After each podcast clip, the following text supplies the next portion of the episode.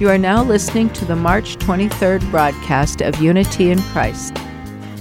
This hour, we have the attributes of God, walking our talk, and grace upon grace.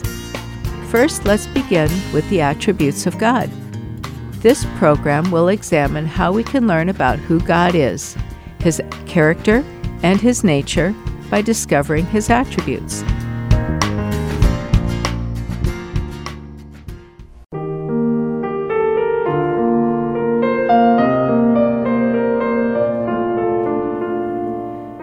Everyone, and welcome to another program in our series, Attributes of God. I am your host, Susan Holtgrew. Today, we will be studying the last attribute that God shares with us, and that is Spirit. It is important to remember that God is Spirit. It means that God does not have a body. At the beginning of our study of God's attributes, we looked at the triunity of God there is God the Father, God the Son, Jesus, and God the Holy Spirit, separate but unified. All are without a body and are spirit. Jesus says this in John chapter 4 verse 24. God is spirit, and those who worship him must worship in spirit and truth. When the Bible speaks of God's face, hands, or any body language, it is using comparison with our bodies that we can understand and relate to. For example, in Jeremiah chapter 44, God is speaking through Jeremiah to the people of Judah who were fleeing to Egypt after the destruction of Jerusalem. And in verse 11, God says, Therefore, thus says the Lord of hosts, the God of Israel Behold, I am going to set my face against you for woe even to cut off all Judah. Let us also look at Acts chapter 7, when Stephen had finished his discourse to the council, and the men were angry at the words he had spoken. And in verses 55 and 56, Luke writes But being full of the Holy Spirit, he gazed intently into heaven and saw the glory of God and Jesus standing at the right hand of God. And he said, Behold, I see the heavens open up, and the Son of Man standing at the right hand of God. In the Old Testament, God's Spirit came upon people to do the work that needed to be done, such as in Numbers chapter 11, when Moses needed help in judging the exiled children of Israel, and in verses 16 and 17, the Lord said, Gather for me seventy men from the elders of Israel whom you know to be the elders of the people and their officers, and bring them to the tent of meeting, and let them take their stand there with you. Then I will come down and speak with you there, and I will take of the Spirit who is upon you, and put him upon them, and they shall bear the burden of the people with you, so that you will not bear it alone. But the Spirit of God could leave a person as well David also cried out to the Lord when he was in anguish over the sin he had committed with Bathsheba. And in Psalm 51, verse 11, he says, Do not cast me away from your presence, and do not take your Holy Spirit from me.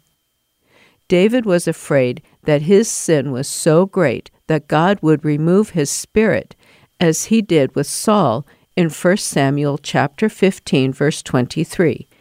Samuel said, Because you have rejected the word of the Lord, he has also rejected you from being king. God had removed his spirit from Saul and allowed an evil spirit to torment him. In the New Testament, when Jesus was baptized, the Holy Spirit was with him. And during the Last Supper, Jesus said to them in John chapter 14, verses 16 and 17, I will ask the Father, and he will give you another helper, that he may be with you forever. That is the Spirit of truth, whom the world cannot receive, because it does not see him or know him. But you know him, because he abides with you and will be in you. Then in Acts chapter 2, the Holy Spirit came upon the apostles and other believers, and they were filled with the Holy Spirit, and he permanently indwelled in them. Whereas God is spirit, humans have both a spirit and a body. Dr. Tony Evans, in his book Victory in Spiritual Warfare, writes about the human spirit. To paraphrase, keep in mind that we are body, soul, and spirit. Upon salvation, the thing in me made new was my spirit. My soul is in the process of being sanctified and made new over time. My soul, which is my mind, will, and emotions, can be distorted, like suffering from depression. The work of the new spirit is to pump life into the soul, so eventually the new spirit becomes the dominant influencer in what I think, feel, etc. My spirit pumps the truth of God into my soul, then my soul tells my body to adjust to God's standard as I allow the new life of the Spirit to dominate and permeate my soul. In James chapter 1 verse 21 he writes, Therefore, putting aside all filthiness and all that remains of wickedness, in humility receive the word implanted, which is able to save your souls. This is the Holy Spirit's present and power in our lives. The righteousness of God, made known through His Word, must reach from His Spirit into my spirit, feeding it as it grows to dominate my soul. God sanctifies us from spirit to soul to body. We are sealed by the Holy Spirit as well, as Paul states in Ephesians chapter 4 verse 30, where he writes, do not grieve the Holy Spirit of God, by whom you were sealed for the day of redemption. In closing, God is Spirit, and when we were saved, we have a new Spirit that communicates with the Spirit of truth, that helps us learn to live righteously and grow in sanctification. I want to leave you with David's words to the Lord in Psalm 143, verse 10. Teach me to do your will, for you are my God. Let your good spirit lead me on level ground. Until next time, God bless you and goodbye.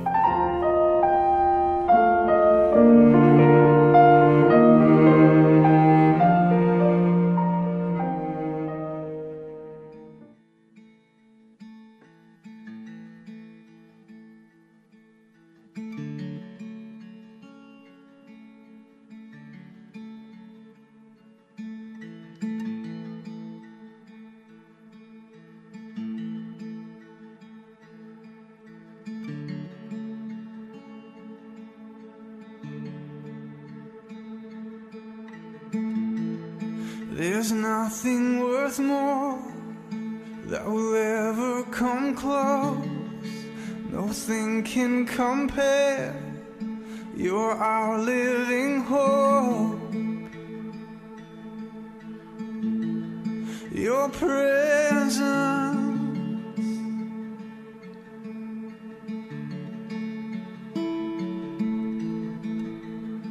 I've tasted and seen of the sweetest of loves, where my heart becomes free and my shame is undone.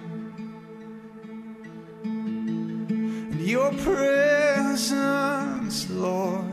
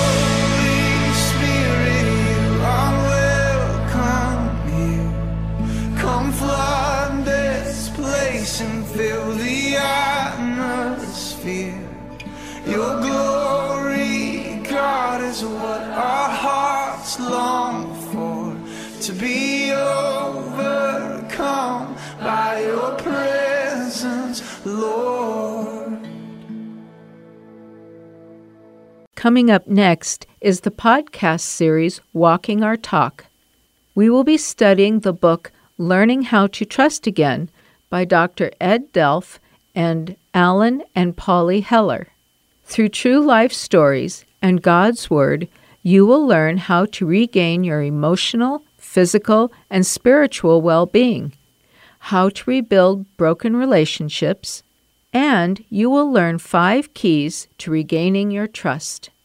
Now let's hear from Alan and Polly Heller and Dr. Ed Delph and begin our study on how we can learn how to trust God and others. Welcome to Walking Our Talk with Alan Heller. I'm Dustin Daniels. All this material that we're discussing today comes from a book titled Learning How to Trust. Alan and Polly Heller, along with Dr. Ed Delph, are authors of this book, and the podcast is simply an in depth conversation so that you can apply these principles to your own life. Let's get started with today's podcast of Walking Our Talk.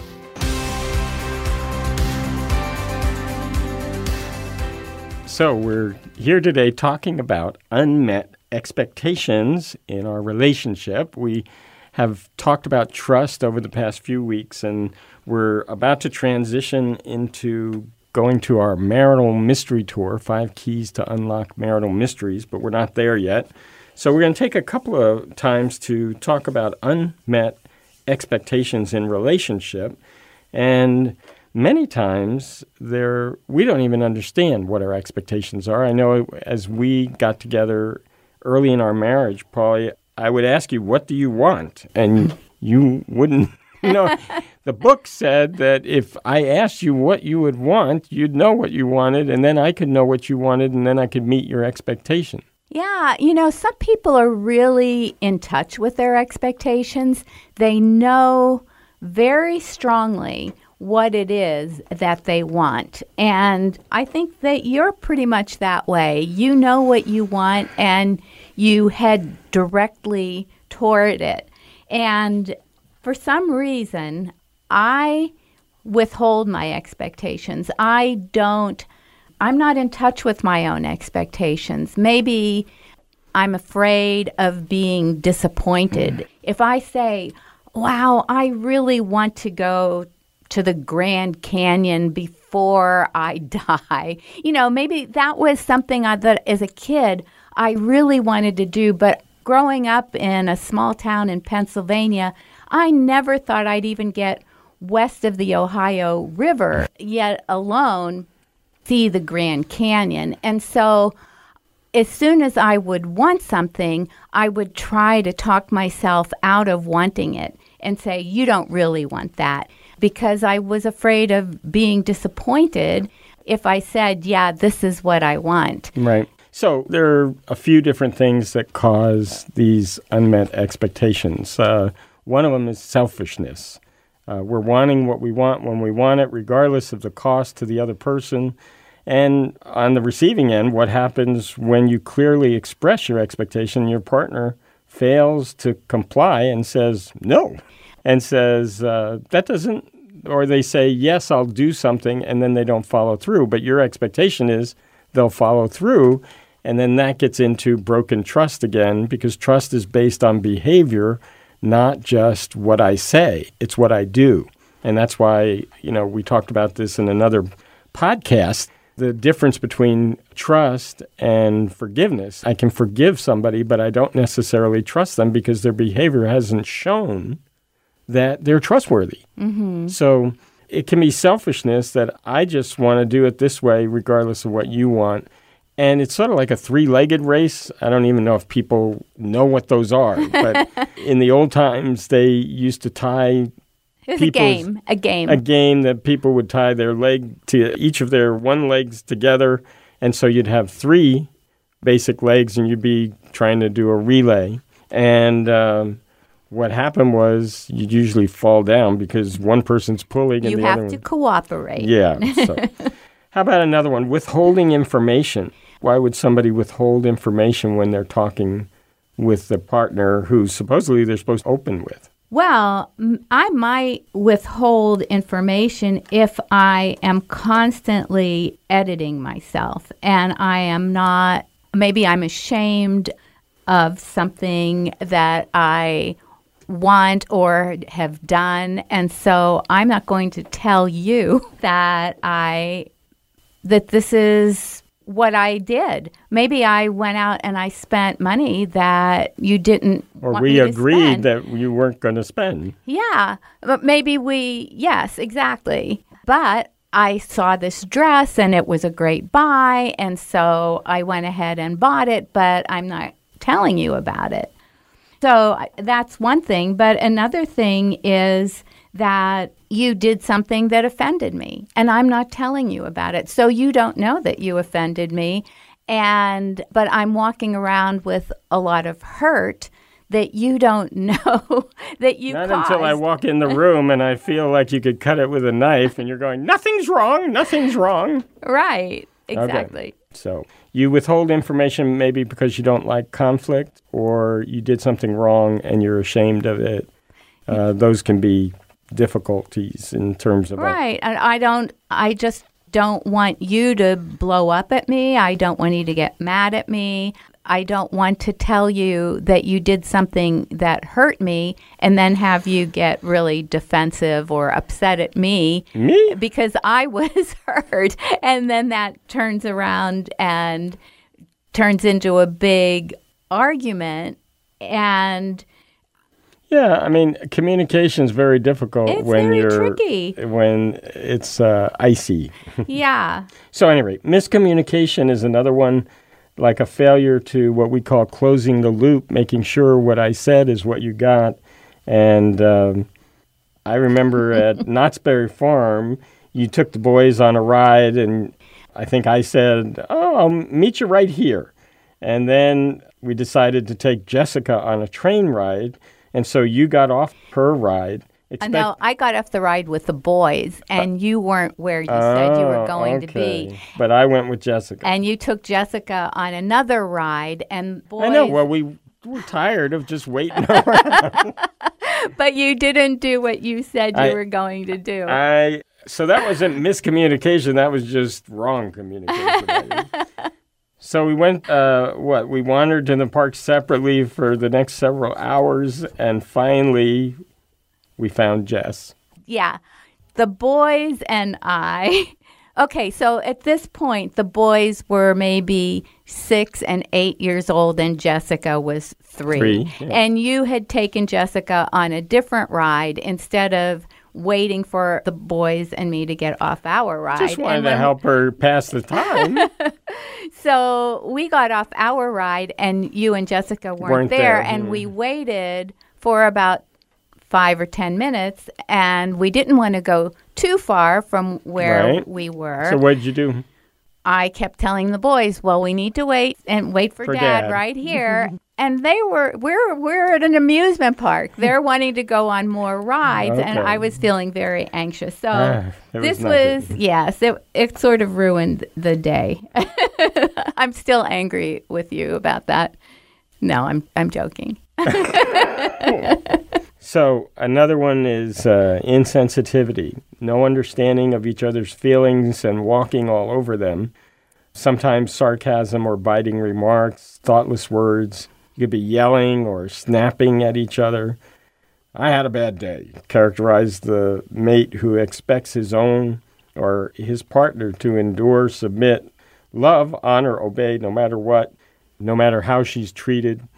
That's great when you're on the side that you're not the one that's having to right. We can both submit. have we can both have bad days, and until we understand that that we show the results of having a bad day differently. right. So sometimes I'll come home and I'll just say, "Honey, I just need you to know I need to veg right now. I had a lot of hard cases uh, counseling today, and I just need a half hour to just watch a news or sports program or something." That's a lot better than just coming in and going, "Where's dinner?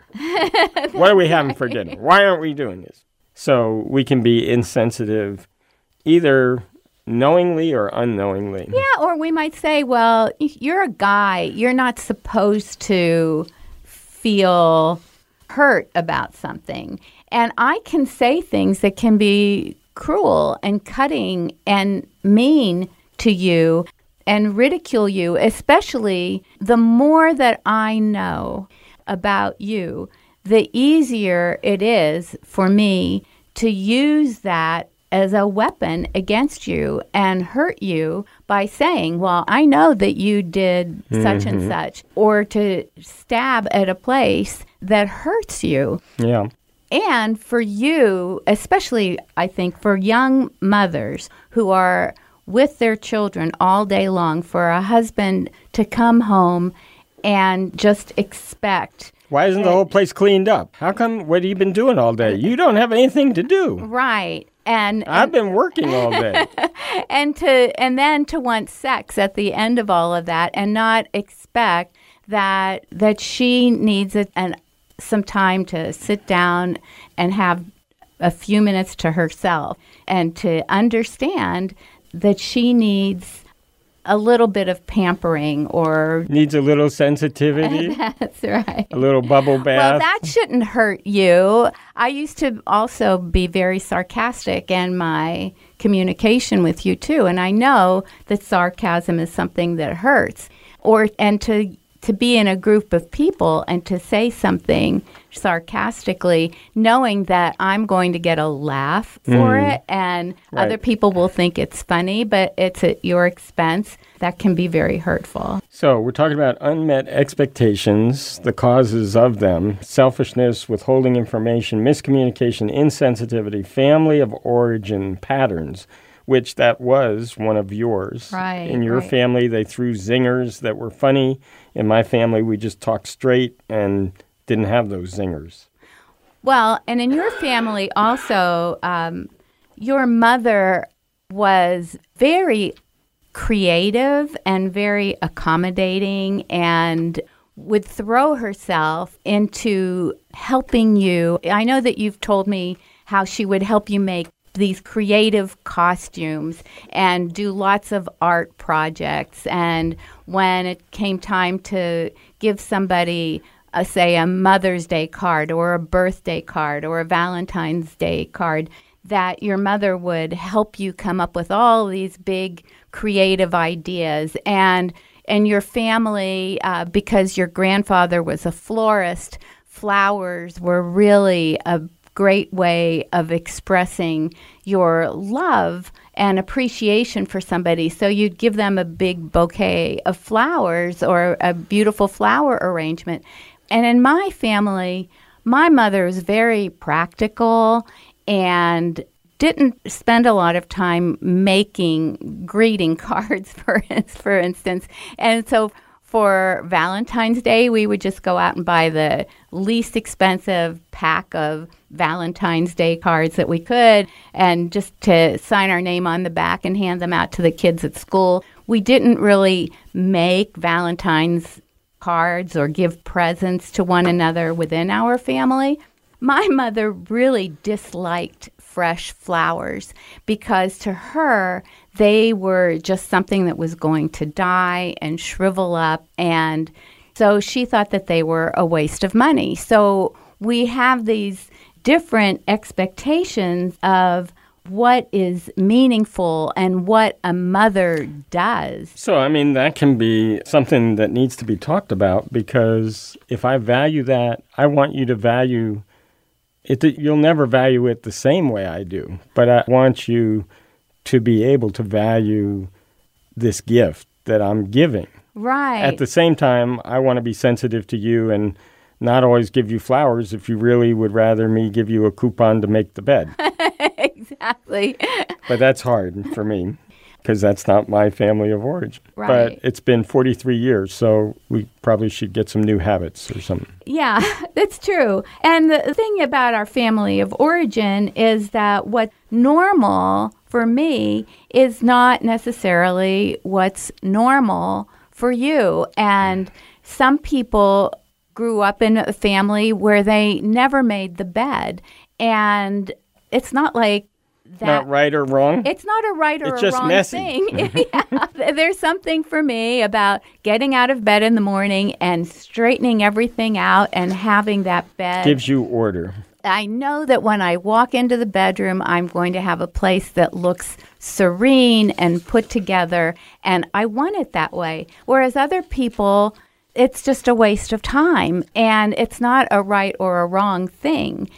But we can have conflict about it. Okay, so we got a couple more core values. Despite shared love of the Lord, a Christian couple can hold diverse positions based on education or upbringing, influential people in their lives. Bev comes from a conservative church background and was forbade to dance or play cards or go with guys who do. Bob was accepted Christ later in life. He grew up with restrictions or the benefit of a Christian upbringing.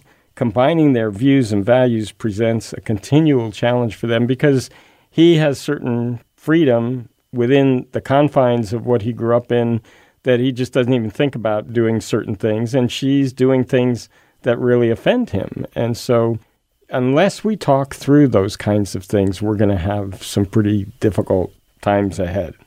Right. And even within the Christian church, there are differences of opinion on smoking cigarettes or drinking alcohol. Some people think Yeah. a glass of wine is fine. Other people, no, you can't play cards, you can't dance, and you can't uh, even go anywhere near places where those things occur. Right. But we know that don't be drunk with wine, but be filled with the Holy Spirit is That's- definitely a scriptural That's principle. That's right. And so the scripture is our guideline. So, personality. Jerry always expects the worst. Tom thinks everything works out for the best. Glenn believes that he can fix it no matter what, while Stuart rages at the injustice of the world. As a new bride, you were a perfectionist and expected me, Alan, not to make any mistakes. I was the generalist. But I learned by making mistakes, and you, you know, graduated magna cum laude, and I graduated laude. How come? So, basic personalities determine. God gives us basic personalities, and we need to embrace them, even though we're very different. And usually, opposites attract. Well, that's true. I think the fact that you are internally very intrinsically motivated and that you go for things, that when you see something that you want to do, you go after it. And I admire that in you. I love that in you. But it also scares me when I'm anxious and I want, because I'm a perfectionist, I want to know that things are going to work out right from the very beginning. And when you're starting something new, there are no guarantees. And so, with your personality, you're willing to take those risks and go after something new. Whereas for me, that's really scary. I want more of a guarantee Right. that things are going to work out okay. And sometimes you just can't know that. You have to trust that God is working in your partner and that He's in charge. So, our personalities play into these unmet expectations. We're going to talk the next time we have a podcast, we're going to be talking about the things that can flatten out the bumps of these unmet expectations. And I'll look forward to meeting with you again, Polly, to walk our talk. Okay, see you next time. Thank you for listening to Walking Our Talk with Alan Heller. You can visit Dr. Ed Delph at nationstrategy.com. And for Alan and Polly Heller, head over to walkandtalk.org. On the website, you'll be able to order the Learning How to Trust book along with the newly revised application guide. You can also schedule a personal coaching session, a one on one counseling session, and register for one of Alan's upcoming webinars. On behalf of Alan, Polly, thanks for listening to Walking Our Talk. We'll meet again next week.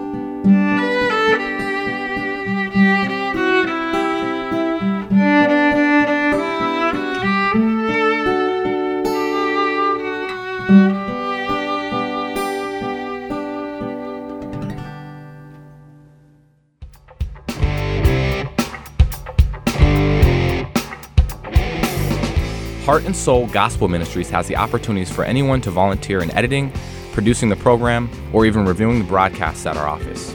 You don't have to be an expert. We are excited to teach anyone that is willing to learn. If you are interested in learning how to be an editor, producer, or even a reviewer, please contact us at 602 866 8999 or email us at heartandsoul.org at gmail.com.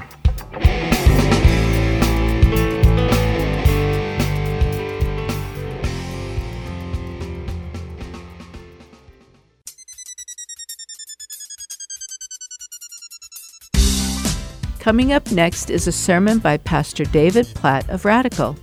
Today's topic is Grace for the Giver. I hope you have a blessed time with Pastor David.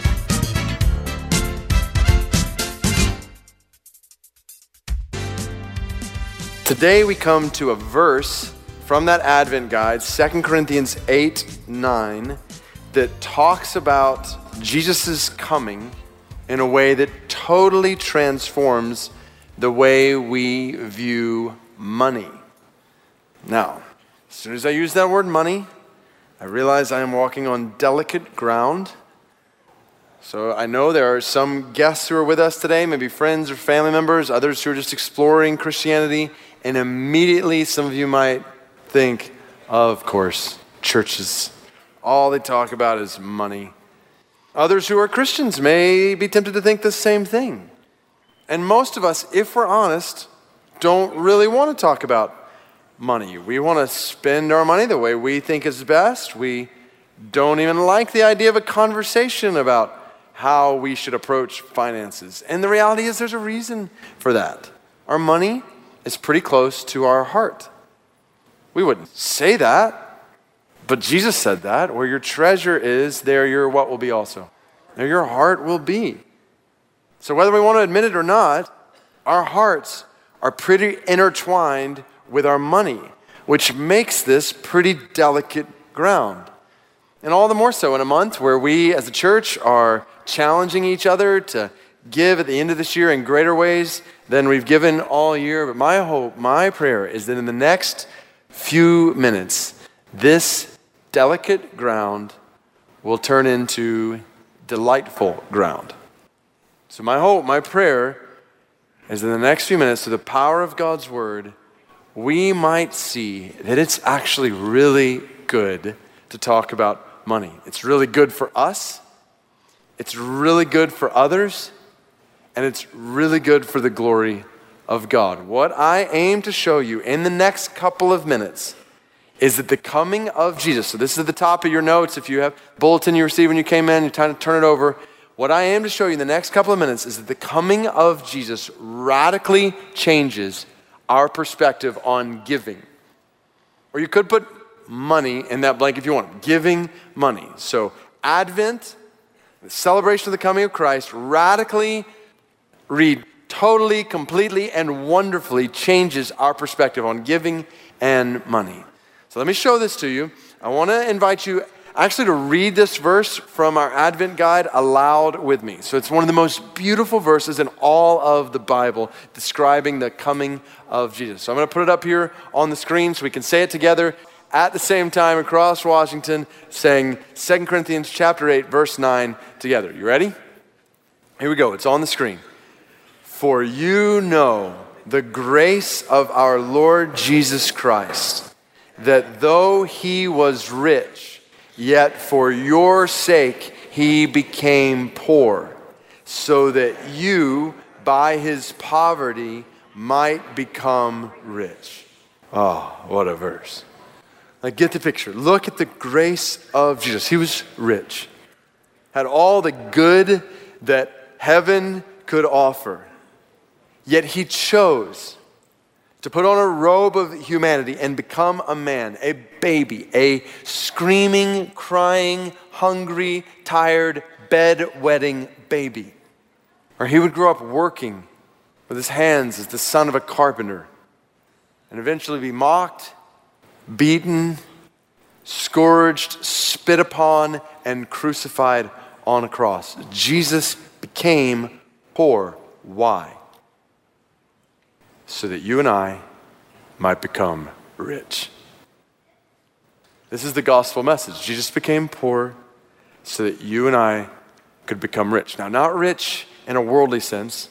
This verse is not saying Jesus became poor, died on a cross so that we could have huge houses and great cars. That's not what this means. This verse is talking about spiritual riches and spiritual wealth far beyond anything this world can ever compare or compete with. And what I want you to see is that this verse about Christmas, so this is a verse about the coming of Christ. It's in this Advent guide. It appears in the middle of some of the clearest teaching on giving and money in all the Bible. Which is why I make the statement that the coming of Jesus radically, totally, completely, wonderfully changes our perspective on giving. So look at the context around this verse with me. Start with me if you got your Bible open or look on with somebody else. 2 Corinthians chapter 8 verse 1. So the lead up. I want you to listen to the lead up to verse 9.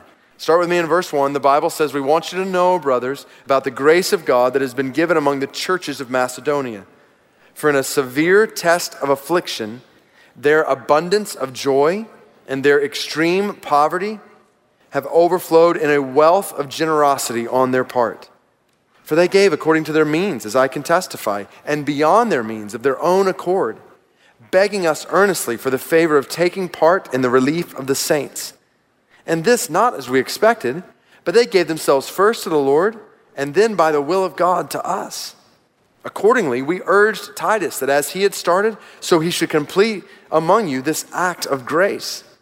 But as you excel in everything, in faith, and speech, and knowledge, and all earnestness, and in our love for you, see that you excel in this act of grace also.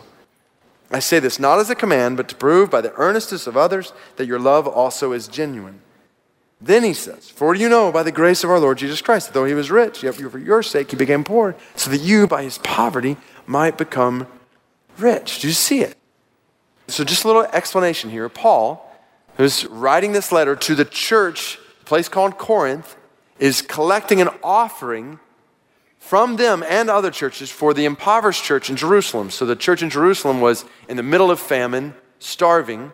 So, at the end of 1 Corinthians, the first letter Paul wrote to the church at Corinth, he told them to begin collecting an offering. Now he's on his way to see them. So, he spends two chapters, 2 Corinthians 8 and 9, encouraging them to give. We won't read all these two chapters, but go ahead and jump, jump to the end of chapter 9 so you can see.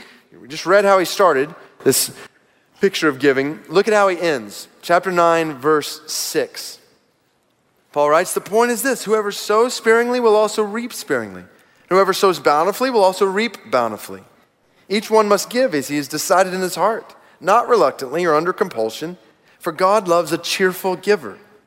And God is able to make all grace abound to you, so that having all sufficiency in all things at all times, you may abound in every good work.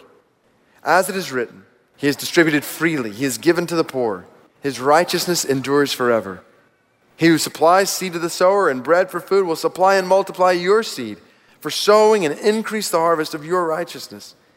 You will be enriched in every way, to be generous in every way, which through us will produce thanksgiving to God.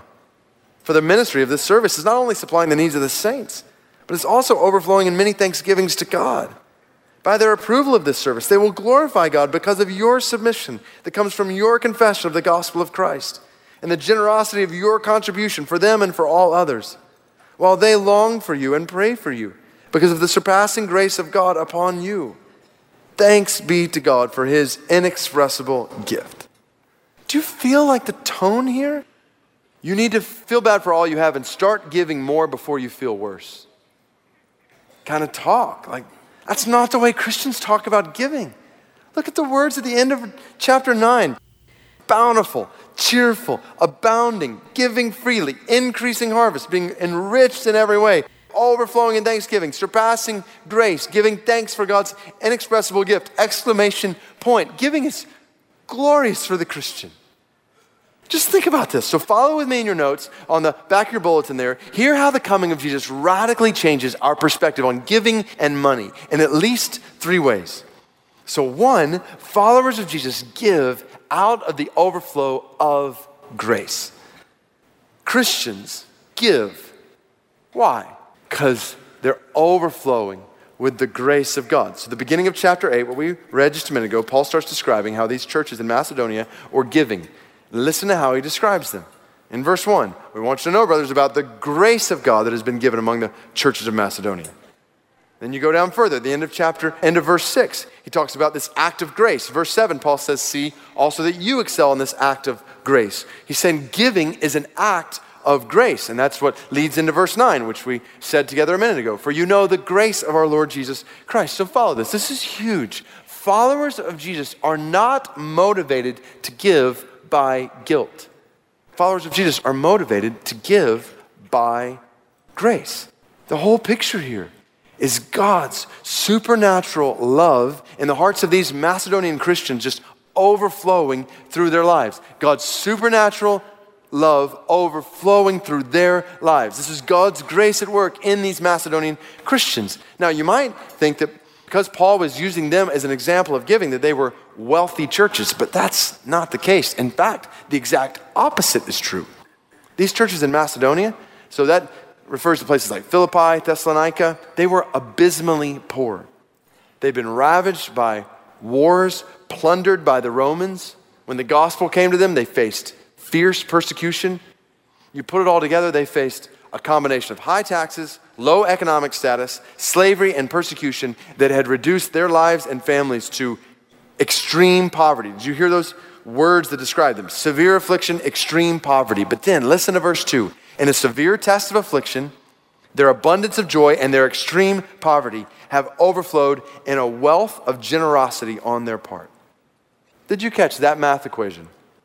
For the Macedonians, severe trial plus extreme poverty equals abundant joy plus rich generosity. How does that happen? The answer is grace. This is what God's grace does. God's love so transforms hearts in such a way that people who have nothing give everything. What would happen if God gave us this kind of heart with all the resources we have in this part of the world? Supernaturally, out of the overflow of God's grace in our hearts.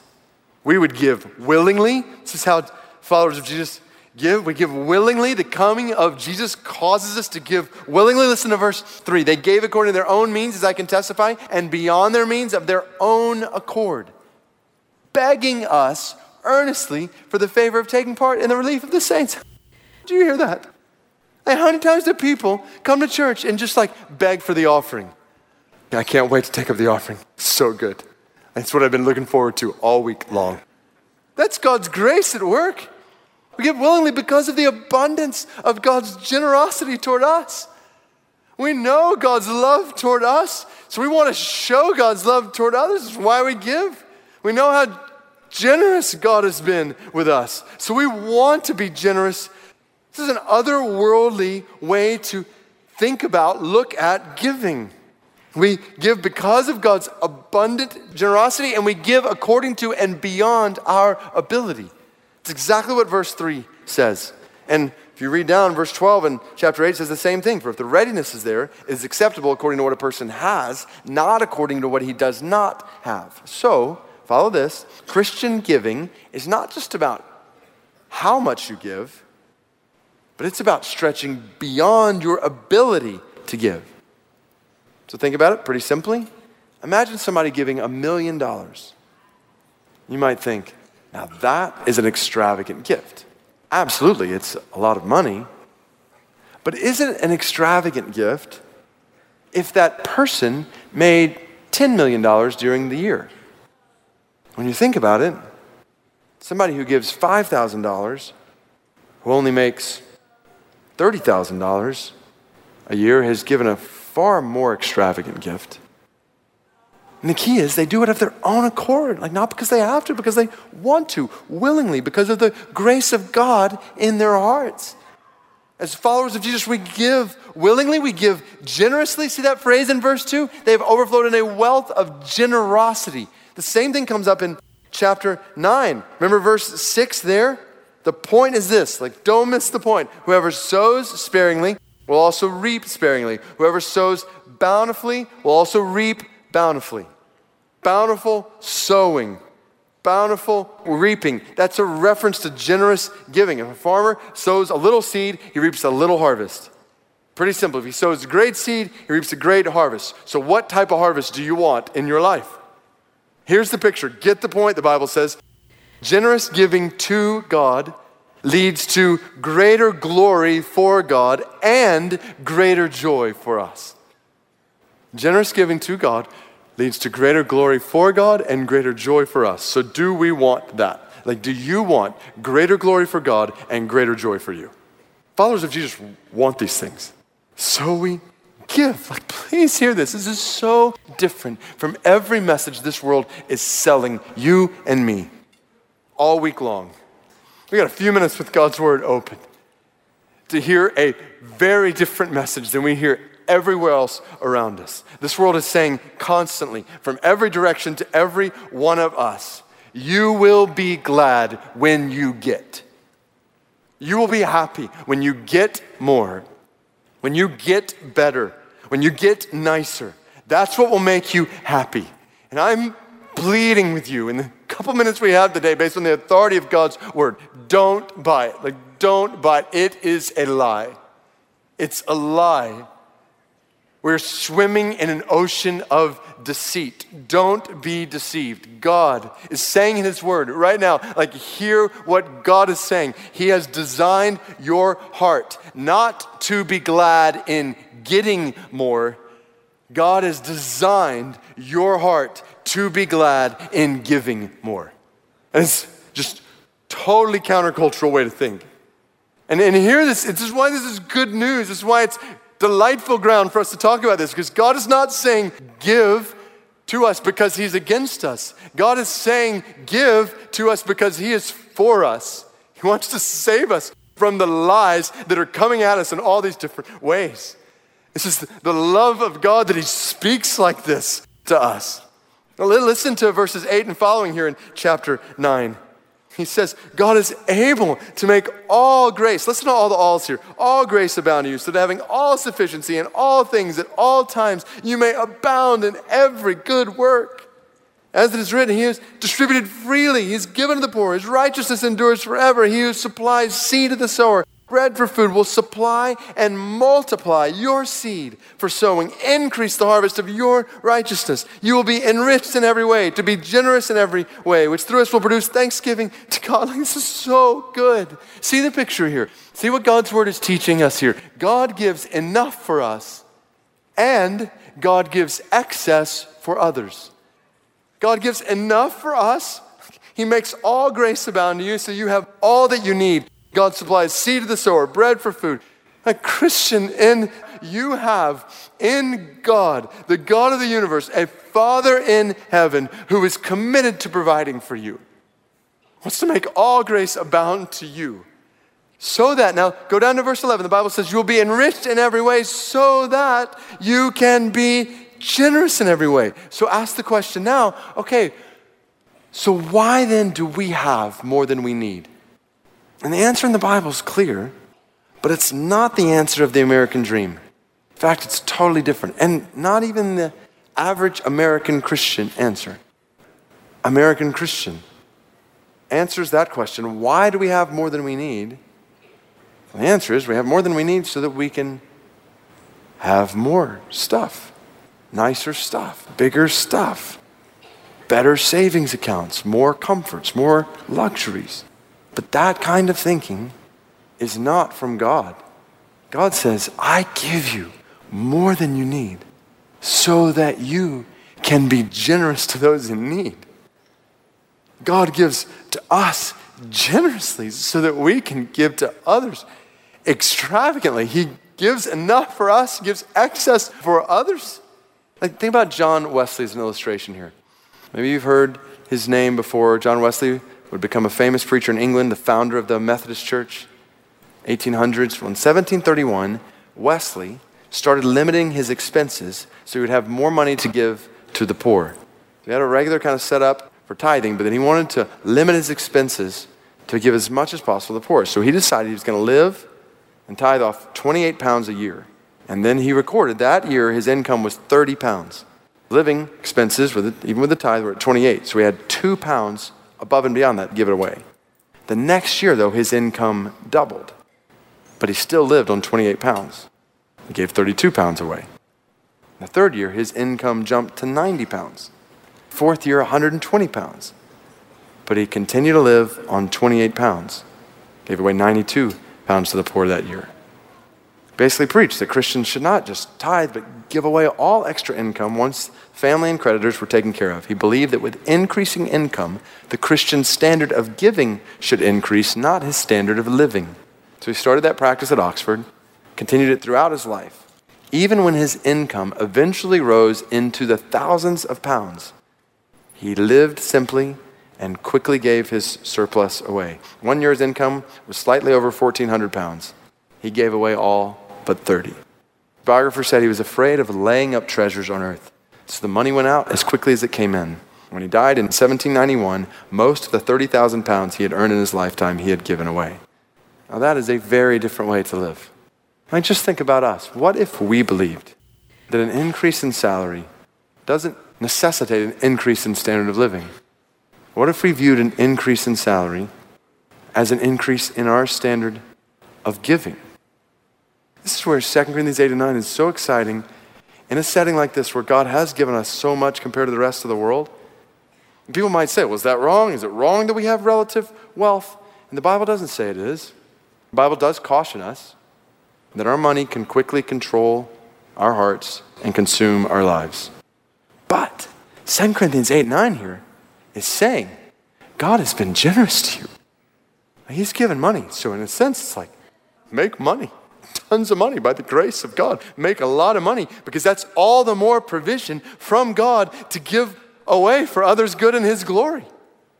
So, don't feel bad for making money. Like, feel great about making money to give away for others' good and for God's glory. God has given us the ability to give so generously. This is what God's word is saying to us in this setting. Like our financial guys sent me information this week based on the average household incomes.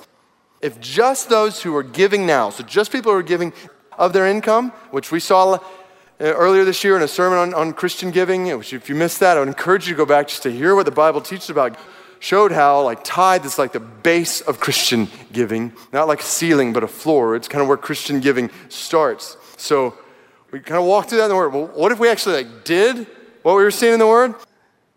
In this world, to see the ability God has given us to give for others' good, for His glory, and for our joy. So I'll just share a bit of personal testimony here, and I hesitate to share this for multiple reasons, which I, I think will make sense in a moment. But when I wrote my first book, Radical, I, I put in the front of that book that any and all royalties that I would receive would be given away for the glory of Christ among the nations.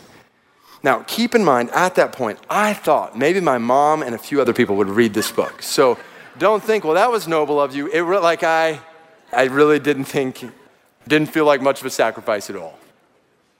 I had no idea that millions of people would read that book around the world, which, do the math, means a lot of money from that book. But I couldn't and still can't touch any of it. Not a penny, because I'd written that in front of the book. Now, I'd like to think if I know, if I'd known then what I know now, I'd have still written it in front of the book. Like, I'd like to think that I would still write, but I sure am glad that by God's grace, and so the, reason I share, like, what I've discovered in the process is the joy of being able to give for the glory of Christ in ways beyond what I ever could have imagined. In such a way that in the three books I've written since then, and the one I just finished this week, I've written the same thing in the front. And I hope this next book sells a lot. Because, because I'm not getting a thing. It's all going toward the glory of Christ in the nations. So now, obviously, maybe that's an extreme example, but I would just encourage you in your life, all of us, like, what do we consider how God has given us in this part of the world such opportunities to give generously and willingly. And just realize this is a blessing from God that we get to be a part of this, which leads to this next one in your notes. And this one's just way over the top. So, followers of Jesus don't just give willingly and generously, we give cheerfully. We, we, chapter 9, verse 7 each one must give as he has decided in his heart, not reluctantly or under compulsion, for God loves a cheerful giver. Like, just so you know, that word, cheerful, in the original language of the New Testament, literally means like hilarious, like hilariously. I love that picture. Like, just picture us passing the offering baskets. This is so awesome. And just everybody smiling at you. They're like, yes, yes, me. Like, Jesus totally changes our perspective on giving. So, just to be clear, because I know we live in a pretty sensitive economic climate today, like this is not socialism we're talking about here. This is not me preaching socialism. This is not limited to receiving and forced giving. That would actually miss the whole point of this passage. What the Bible is saying here is that we're not forced by God to give, we are freed by God to give. Totally transformed from the inside out. We're free. We're free from the love of money and the desire for more to give. We're freed by God in this way. Jesus totally changes our perspective. So it's, it's not, what do I have to give? Like, Pastor, just tell me, what box do I need to check? Do I need to tithe? If so, do I tithe off the gross or the net? Tell me, gross or net?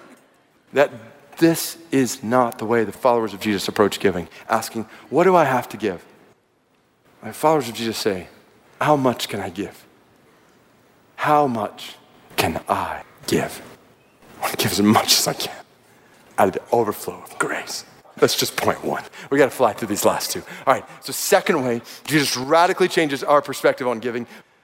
Followers of Jesus give as a demonstration of the gospel, which is really the crux of the verse we read at the beginning together.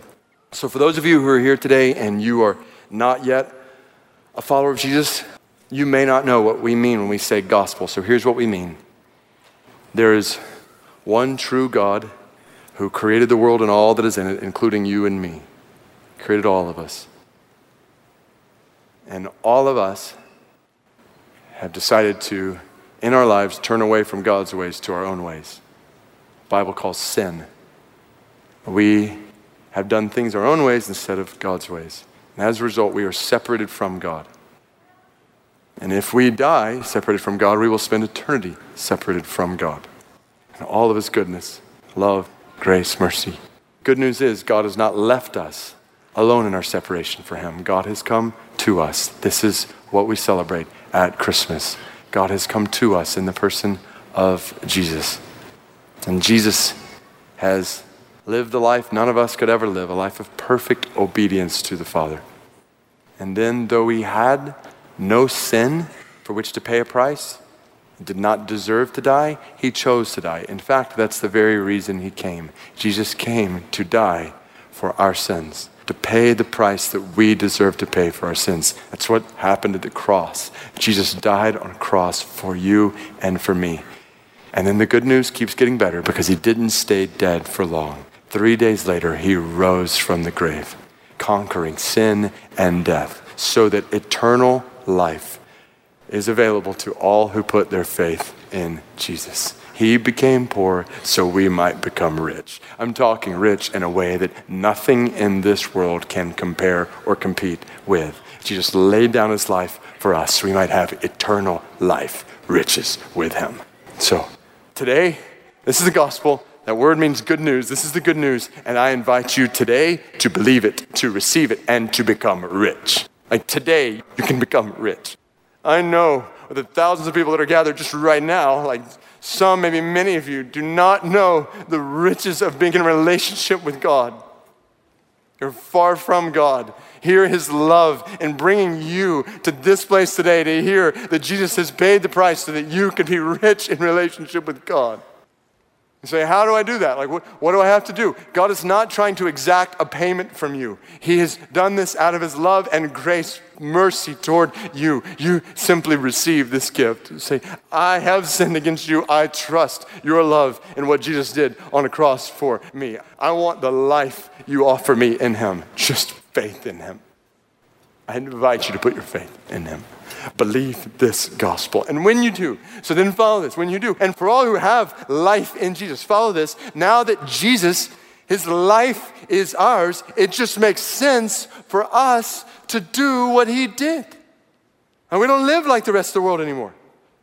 We do what he did, which means we now sacrifice our rights for others. Think about this in relation to giving. If we're not careful when it comes to giving, we can start to think, well, wait a minute, don't I have a, a, right to this or that in this world? Don't I have a right to do this or that in this world? And sure, we have rights to all kinds of things. We're Americans after all. But the gospel compels us at some point, at some level, to lay down our rights for others. Realizing that, yes, we could have more here or there. But at some point, Jesus in us compels us to lay aside what we want for what others need. At which point others think, well, how much do I need to lay aside? And there's, there's, not, there's not an easy answer for that. I appreciate the way C.S. Lewis put it. He said, I do not believe one can settle how much we ought to give. I'm afraid the only safe rule is to give more than we can spare.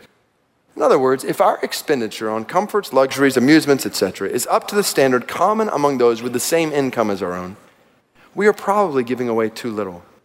If our charities do not at all pinch or hamper us, I should say they are too small. There ought to be things we should like to do and cannot do because our charitable expenditure excludes them. As followers of Jesus, it just makes sense to sacrifice our rights for others and to spend our resources on others. Do you see what's happening in this passage? The beauty here? Chapter 8, verse 4 these churches in Macedonia are taking part in the relief of the saints. And there were suffering, starving Christians in Jerusalem. And these Christians in Macedonia and now Corinth were giving, they were spending their resources for their relief. That's what chapter 9, verse 12 says. This, the ministry of this service is supplying the needs of the saints. People in need are receiving supply because of you, because of God's grace and your giving. This is breathtaking when you think about it that we, through our giving, get to bring others relief, supply, help who are in need.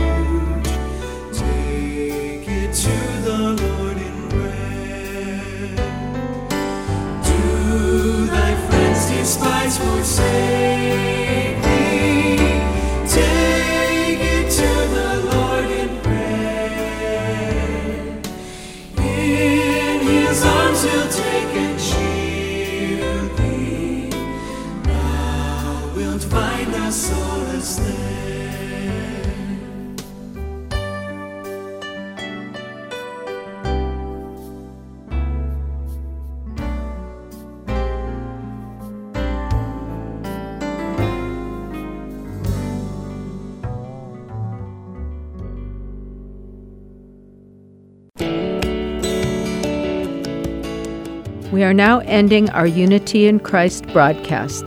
Thank you for listening, and I look forward to being with you again next week.